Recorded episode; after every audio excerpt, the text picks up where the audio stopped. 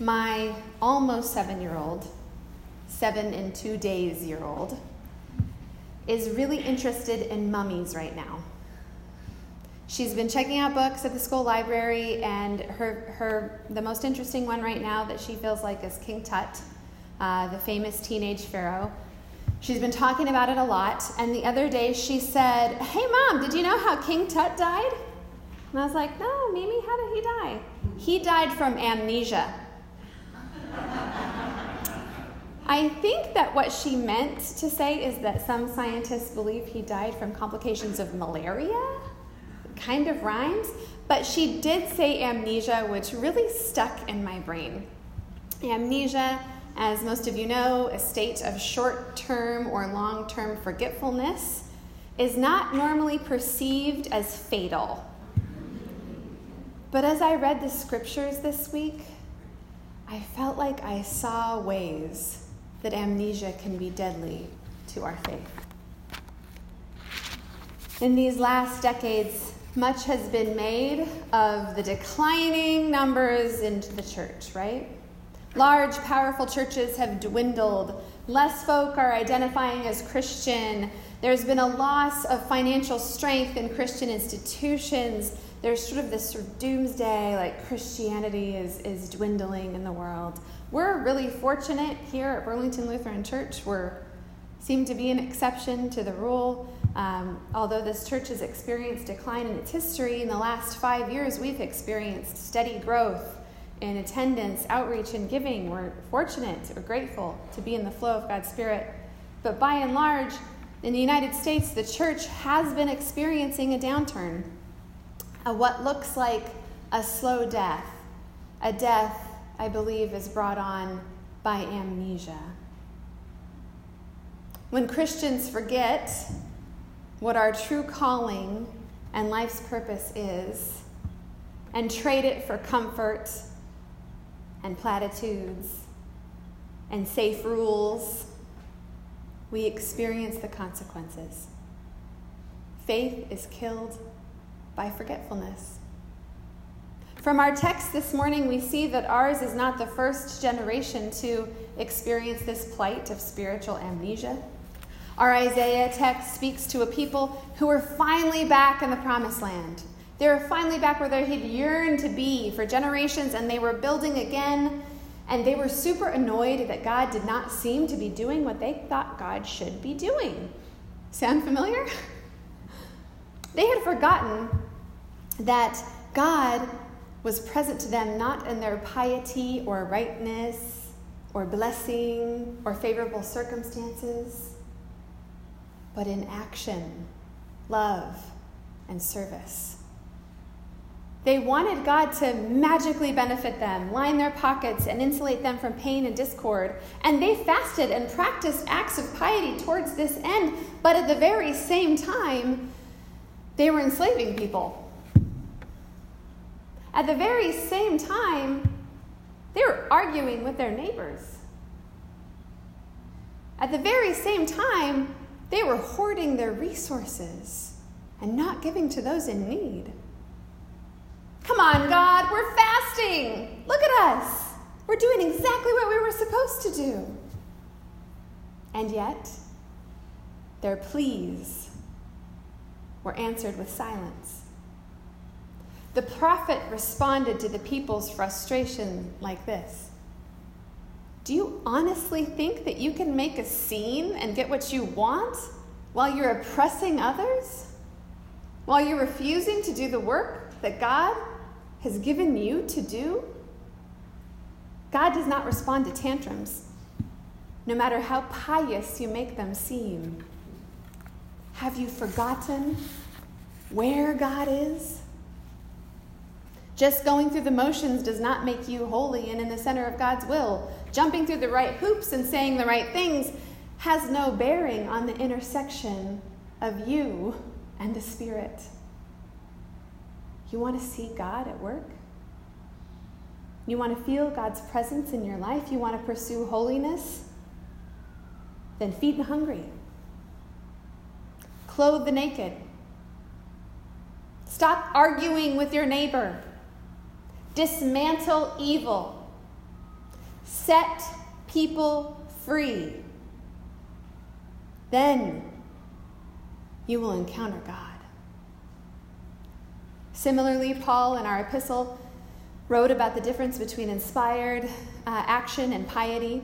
He urged his audience to discard their penchant for striving for important importance and fame and notoriety and instead put their heads down to pursue the cruciform way of life, embracing the way of Christ in service, humility, and the dismantling of evil. And in our gospel, Jesus spoke of salt losing its saltiness, of the light of the world and how it should not be hidden. Jesus speaking to us. You have one job. This light has been embedded in you. It's in you. You're salty. Not the nasty kind of salty, the good kind of salty. You were created and given grace and embraced by God's love, not to just sit and wonder where your blessings are, not to allow the goodness and grace that God has lavished on you to go to waste. You were meant to play an integral role in the healing of everything. Shine! You were meant to provide vital love, grace, service, hope, and joy in the world. Shine. My siblings in Christ, we get amnesia when we stop focusing on the abundance that God has given to us and start obsessing about what we wish we had. When we live in a way that just furthers our own interest, ignores the pain, ignores the injustice around us.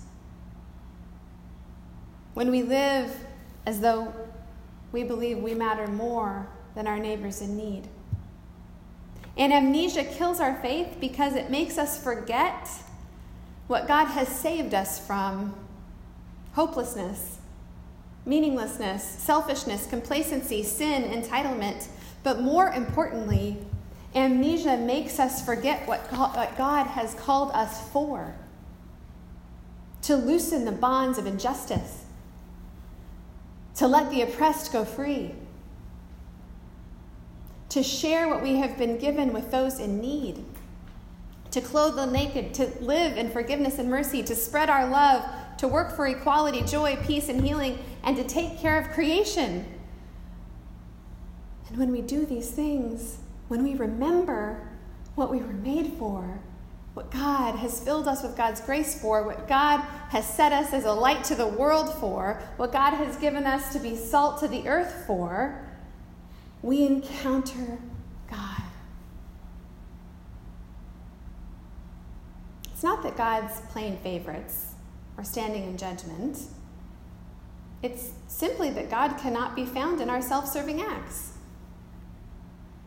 God is not found in churches or organizations or families or anything else that simply turn in on themselves. God doesn't hate them. God loves everyone and grace abounds. God's just not working there. And we cannot get in the flow of the Spirit where the Spirit is not flowing. God has not called us to sit in church or anywhere else, forgetting what the good news means. God has called us to be the church, to embody the good news, to shine the light of God's love and grace, to be God's hands and feet in action. We are not meant to preserve the institution, but to promote the reign of God. This is how we avoid amnesia and the fate of old King Tut and embrace our destiny in God.